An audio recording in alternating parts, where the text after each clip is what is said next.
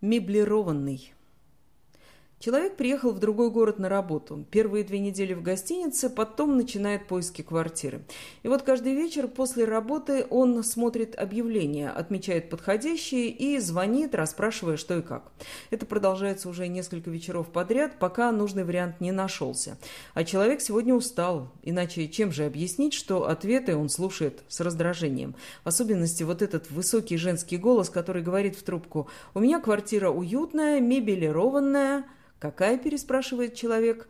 «Мебелированная», – повторяет женщина. «Такая квартира мне точно не нужна», – решает потенциальный квартиросъемщик и вешает трубку. Итак, если вы сдаете квартиру с мебелью или хотите снять квартиру с мебелью, то имейте в виду, она меблированная. Это известно еще с давних времен. Мебель, сообщает нам толковый словарь Даля, это стоялая утварь в доме, столы, лавки, стулья, шкафы. А меблировать дом значит снабжать его утварью.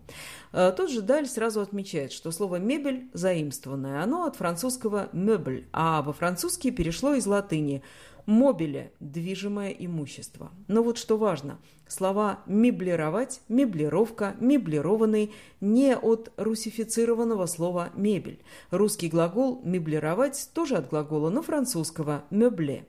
Меблированные комнаты раньше называли меблирашками, но, заметьте, в них никогда не появлялось лишнего «е».